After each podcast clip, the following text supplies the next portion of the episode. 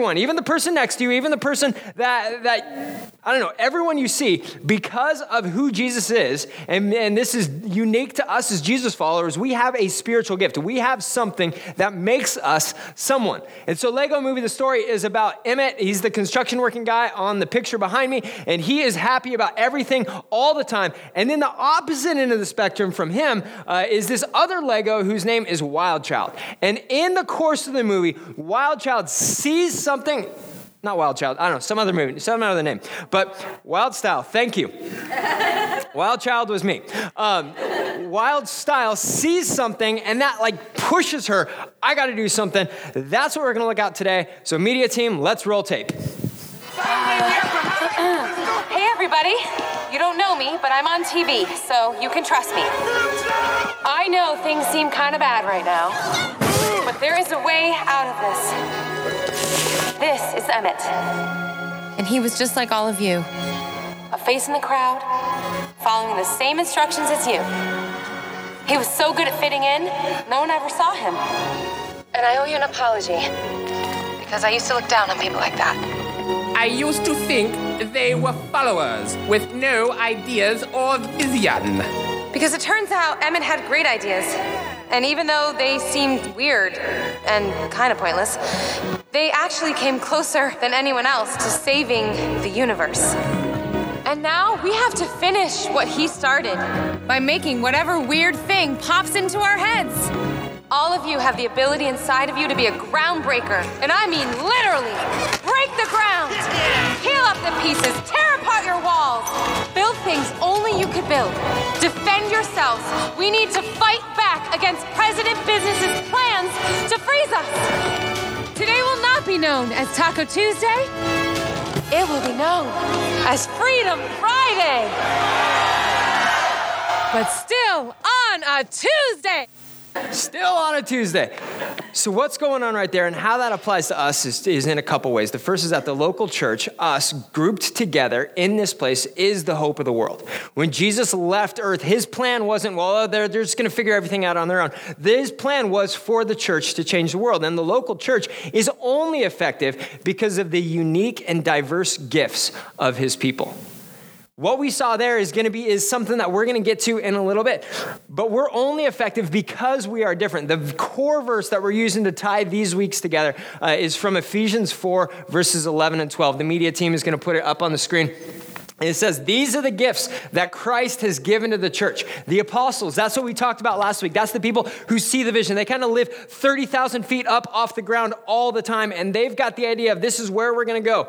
And then everybody else gets, a, gets the church there. The prophets, the evangelists, the pastors, and the teachers, their responsibility is to equip God's people to do his work and to build up the church, the body of Christ. And so these five weeks, we're going through those five gifts. And the reason is, is because more variety, there's five of them, more variety means more victory. More variety means more victory. We got to see this this week in the Olympics. There was one moment where the men's 10,000, which is six miles, 25 laps around the track, was happening at the same time as the men's shot put, which is you take something that weighs as much as two gallons of milk and you throw it as far as you can. And for the people in the Olympics, it's like 60, 70 feet. For me, it'd be six.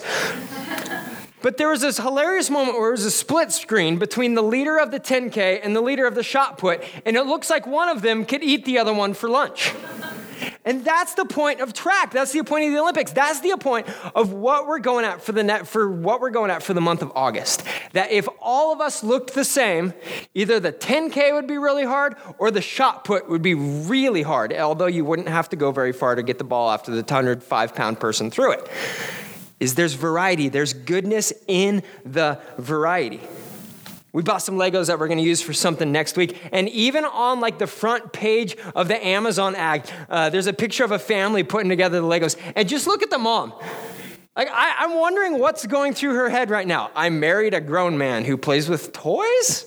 Like, that's one thought. Another thought is, that's not how I would make that. But it's the variety that makes stuff worth it.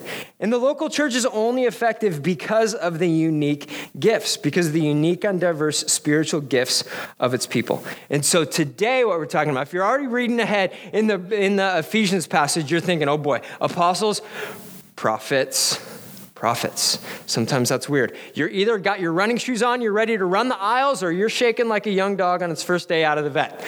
We're talking about prophets today. We're talking about prophecy. And prophets are the eyes of the church. And we're going to throw around a few terms kind of all over the place. But prophets prophesy words of prophecy. Like all three of these things point toward the same things. And prophets are the eyes of the church. That moment uh, on the Lego thing, the, the character saw something and it pushed her into saying something about it. Prophets get pictures from God, they get information from God as they're going through daily life. God just downloads into their life this is what's going on, this is what's happening in the world. And so they share what comes into their mind. It's just like us, like breathing, okay? We breathe in oxygen.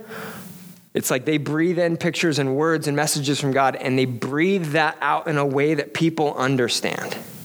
Apostles cast the vision, and then prophets, uh, prophets receive and report the vision. And in the Old Testament, prophets were everything. Okay, so 25% of our Bible is prophetic by nature. So that means that it's very good, it's very useful, it's still a thing for us. But in the Old Testament, God spoke directly through his prophets. One of them was a guy named Moses. And so Moses says this uh, in the fourth book, or the fifth book of the Bible. It's called Deuteronomy. He's explaining what he's received from God. He says, The Lord your God will raise up from you a prophet like me from among your fellow Israelites. I will put my words in his mouth, and he will tell you everything I command him. He will personally deal with anyone who will not listen to the messages the prophet proclaims on my behalf. But any prophet who falsely claims to speak in my name or speaks in the name of any other God must die.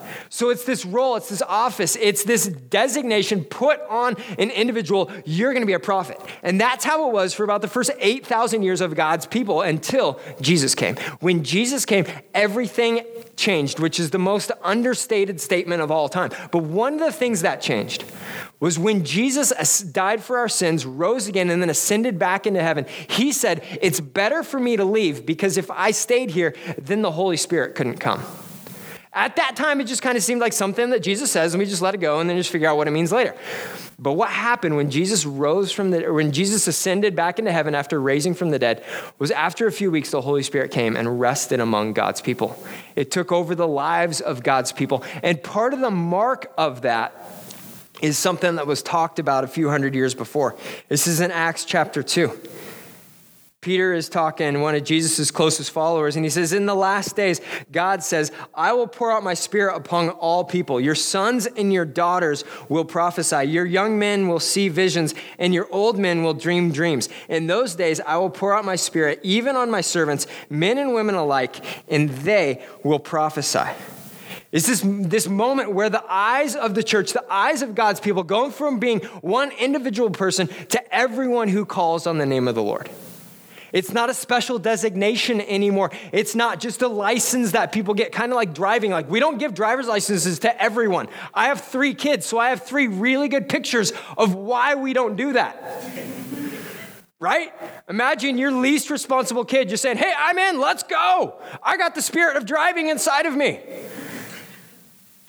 The thing is, is that's not how God works. We receive the Holy Spirit when we become Christians. Not when we become Christians with a squeaky clean record. Not when we become Christians after growing up in church and memorizing everything there is to memorize. That moment where we say, Jesus, I want you to come into my life, forgive me of my sins, and change me into a new person, we receive the Holy Spirit because God is a gift giving God. He's not a God where we earn things from, He's a gift giving God. And part of that gift is the gift of prophecy, the ability for us to ask God for a message, for a picture, for a word, to understand what's going on.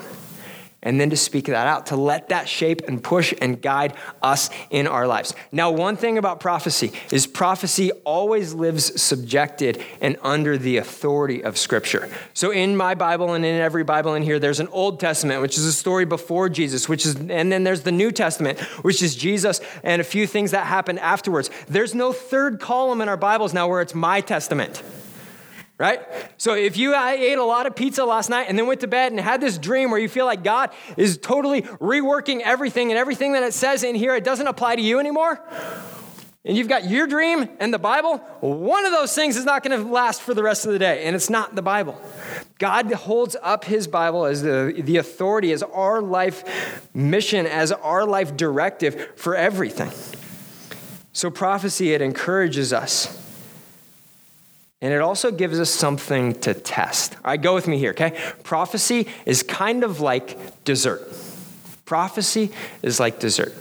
It's good, it's encouraging, it's fun to eat. Vegetables, you have to eat regardless. Right? There are so many things in the Bible where we accept, if we're going to follow Jesus, it means we accept them regardless. When Jesus says in John 14, 6, I am the way, the truth, the life, no one comes to the Father except through me, we don't take that apart like an apple pie recipe.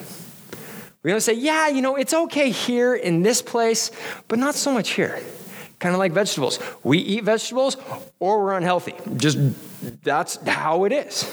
Dessert, you can take that apart all day. You can talk about your favorite ice cream, your least favorite ice cream. Do you like the one with this type of sugar, the one with that type of sugar? Are you one of those weird dairy free, sugar free people? Like, if so, we'll pray for you afterwards. but prophecy is built to be tested, it's built to be tested.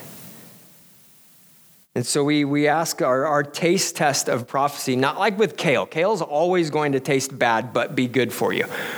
Prophecy, we test it by asking, okay, does this line up with Scripture? Because, like we said, it's Scripture on top. Prophecy is always below the authority of Scripture. We use Scripture to interpret prophecy because Scripture isn't going to change. Does it line up with Scripture? Does it clearly violate something that God says? And then, if we play this out in our life, is this going to be the type of thing that's ultimately good for us? Is this going to produce good fruit in your life and mine? That's how we test prophecy.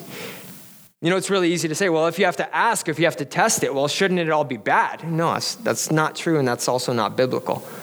So there was a church kind of like us uh, in a place called Corinth hundreds of years ago, hundreds of miles away. Uh, and they had some questions about what is prophecy. And so Paul, a guy who understood these things really well, writes to them. And in 1 Corinthians 14 1, he begins to understand and lay out and help them unpack what prophecy is. And he says, Let love be your highest goal. But you should also desire the special abilities the Spirit gives, especially the ability to prophesy. It's the only gift where he says you should especially desire this. Like, don't be a jerk. Go after the things from God. Prophecy is a good gift. And the thing is, is we're experts. All of us in here are self-proclaimed experts at what's good for us. It might not last through a full conversation, but we are experts at what is good and what is right for us. So Paul explains, what do I mean by you should eagerly desire it? He says, For if you have the ability to speak in tongues, you will be talking only to God, since people won't be able to understand you, which is okay. We'll get into that later. You will be speaking by the power of the Spirit. But one who prophesies strengthens others, encourages them, and comforts them. A person who speaks in tongues is strengthened personally, but one who speaks a word of prophecy strengthens the entire church. That's a good message. That's a good word. That's something good for us. The word of words of prophecy, God speaking to us directly, specifically about us, are given to strengthen the church. It's individual messages that, that God sees, that, that God knows, that God answers the question that all of us at some level ask Do you actually see me? And do you actually know me? And do you care about that? And He communicates His yes to those questions in ways that we understand. So part of being a pastor at Mountain View is uh, that we are we are blessed with the privilege once a week to go into a prayer room and do no work. Like there's no desk in there. It'd be great if Wi-Fi didn't work in there. Because yeah, I've done work in there before. Um, but, but it's it's our hour of the week to listen to God.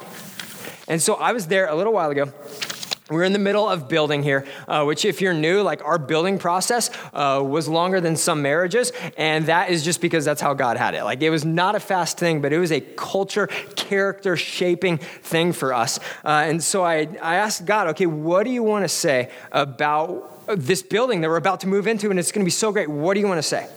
And so God said, Trust me with the process. I'm laying the foundation for glory in Sunnyside. As new homes are built and the nations move in, I'm adding people like Christmas lights to display my glory. So they need a source. Plug in, stand back, and watch me do the miraculous. Watch me light up Sunnyside for my glory and in my timing. Let's go. And that was August 15th of 2019. It was two, it was a year before anything happened, before we even moved in. But it was a word of encouragement that our church needed, that we needed as a leadership team that day. Because we were looking at a campus where we had invested thousands of dollars and nothing discernible, nothing visual had happened yet. It's like, okay, God, what's going on? God's saying, trust me, trust me with the process. We're watching the new homes being built and all that stuff across the street, not realizing that their construction was going to be even slower than ours and everything worked out perfectly because it's, it's a good gift. It's something that God uses to encourage us. And so there are some other gifts that function under this, and one of those is the gift of intercession. Prophets see things. Apostles put the, put the vision into motion. Prophets see what needs to be seen as the mission is going in motion. And part of that is intercession, which means that we pray for long, extended periods of time with great focus on one thing and then see results.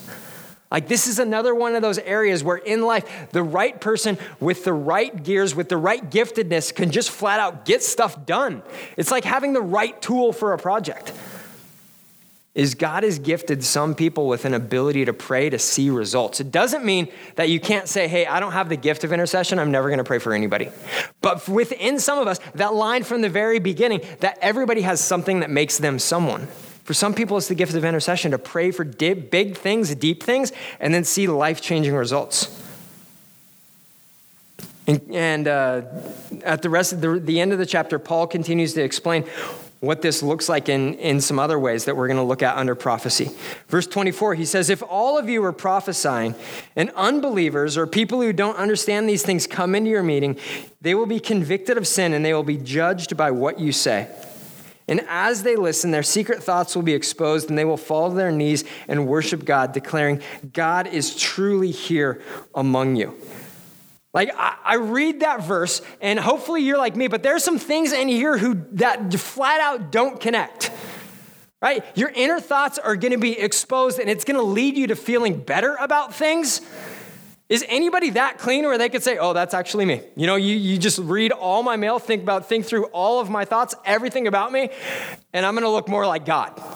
I'll tell you, that's not me. But the way that God works is God exposes things to bring healing. Prophecy, it's words, it's pictures, it's images, it's verses from God to strengthen, to encourage, and to build up, which means even in that, even in that inventory of who we are, God's working to build us up.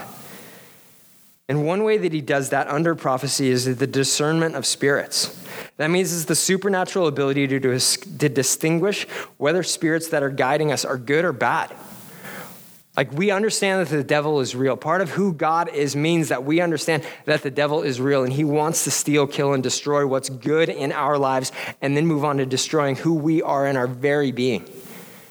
And part of the gift of prophecy is that God gets to say, you know what, that, that's actually a bad thing. But because it is God, we can look at that inventory and say it's, it's not actually a bad thing. He's a shepherd. He's not a butcher. He's going to lead us to what's good, not crush us for getting something wrong in the first place. And he does that through discernment of spirits. The second thing is, is through casting out demons, which is exactly what it sounds like.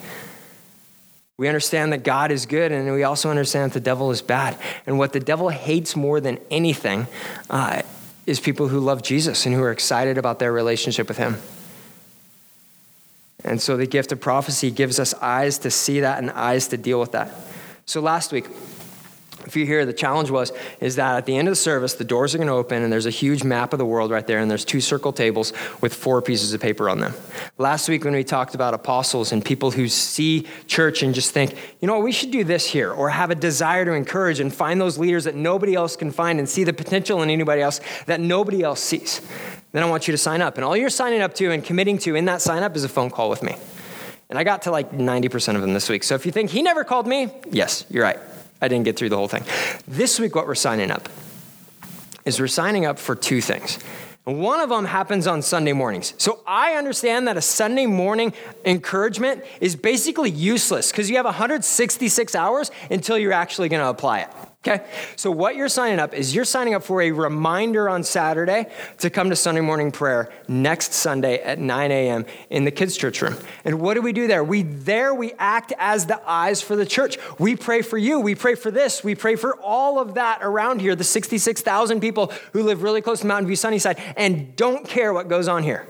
We pray for those things there. If you want a reminder to join us for a half hour prayer meeting, put your name and your number down there, and I will text you on Saturday. Speaking Speaking of Saturday, wow, Saturday and Thursday of this next week, so Thursday the 12th, Saturday the 14th, we're going to do an equipping workshop where we're going to dig into this stuff and how it applies to you. Where do you fit? Where's your Lego piece within the body of Christ? Because everybody has something that makes them someone. And so Thursday from 7 p.m. till 9 p.m., and then Saturday from 9 a.m. to 11 a.m., we're going to do the same thing both days, so you only have to count, come to one. But this is how we step into this is going to be our spiritual work out for the day. It's an equipping workshop where we dig in to what God is actually doing in our heart. And so for signing up, what you're signing up to is a reminder. You write your name and your number down there. I will text you. I will call you, which, uh, one or the other, and just say, hey, I encourage you to join us for this. We're stepping into being the eyes of the church is a gift that God has given to everyone and we're going to do that in three different ways that are open to everyone. Again, not like a driver's license, open to everyone who believes in Jesus. And so the Holy Spirit equips us to strengthen, encourage, and comfort each other. The Holy Spirit encourage, equips us to strengthen, encourage, and comfort each other. And the way we're going to close today is the worship team is going to come up in a little bit. And we're going to have our prayer team along the sides who are going to listen to the Lord and ask God, what do you want to say to this person today? To you specifically. We don't know you. We're not going to put our own agenda on whatever we say. We're just going to ask God, okay, what do you want to say to your son or your daughter today? And then we're going to speak out the things that God puts on our hearts, puts in our minds to say to you. Why? Because Paul says, the Bible says that prophecy is meant to strengthen, encourage, and build up the local church. It answers the question in unique ways, specifically to you, that yeah, I see you, and yeah, I care about you, and yeah, I know about you. So, my journey around all this is uh, I grew up in a place where we basically never talked about this. Like prophecy, that's kind of like tongues, where your head pops off your body and spins around in circles, and your eyes like, ah and nobody should ever do it because it's really, really weird. Uh, and then I met Christians who were totally normal who did this stuff. And so there was like a, a, reckoning. There had to be a decision point in my life. And the point where it came that, that okay, this is actually something that is legit, that matters for me, uh, was in October. October is Pastor Appreciation Month for like everything has its own month. Let me say it again October is Pastor Appreciation Month. And, you know, Pastor Garza is handling some stuff outside. So when you see him, make sure that you tell him October is Pastor Appreciation. There you go. Um, and so we had a prayer meeting at church. And at the end of it, uh, they took all of us people who were pastors, and I was an apprentice. Like, that means like I'm learning everything.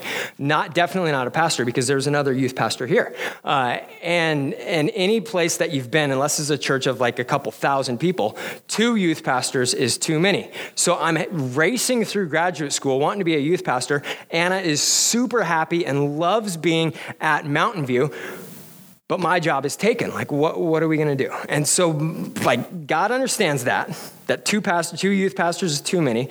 I've got this huge fear of failure that just follows me around in life, and I'm blasting dead ahead to a position that's already filled like what's going on? And so part of that uh, i didn't say anything in my prayer requests that night. Nobody did. It was just we're going to listen to god and then we're going to share the things that god puts on our hearts for you. So i'm there with some people who i've known for like not very long. Haven't shared any of this stuff with them. Uh, one of the ladies prays over me in tongues so it's stuff that nobody can understand but we understand that, that god knows and god's going to put it into motion. And there's another lady who again doesn't know me doesn't know my struggles doesn't know my issue doesn't know that basically my career trajectory up to this point either equips me to a pastor or to say, Would you like fries with that? Uh, and what she says is, She says, I believe that God is telling you, stay exactly where you are. Keep going, keep walking the path, don't deviate, keep going forward. So I'm like, all right, cool, that's awesome. This is great. This has never happened before, like where God actually has something that He wants to say to Ken. That's October. Couple weeks later in November, the youth pastor, the one youth pastor, you know, because two youth pastors is too many, uh, resigns. It was no longer what she wanted to do. So now there's a job opportunity wide open at a church that my wife loves, has been at for 13 years at that point and I've already learned the culture, I've learned the system, I've met the students, all this stuff. I'm not that smart to put everything together like that. To look at the situation and say, you know what, I think that youth pastor probably has about three months left, and I'm gonna step in, and then they're gonna step out, and I'm gonna stay there for 14 years. Like, I'm not that smart. But God sees, you know what, this, this is my son. And he's always struggled with what happens if this falls apart. He's going face first as fast as he can through grad school for a, for a position that right now isn't open. But man, I'd, I'd love to tell him something that he needs to hear today. And that's why we're going to respond. That's how we're going to respond today. Because God sees you, God loves you, God wants you to know that. And so we're going to step into that, into God's love for us today. Let's stand and we're going to pray.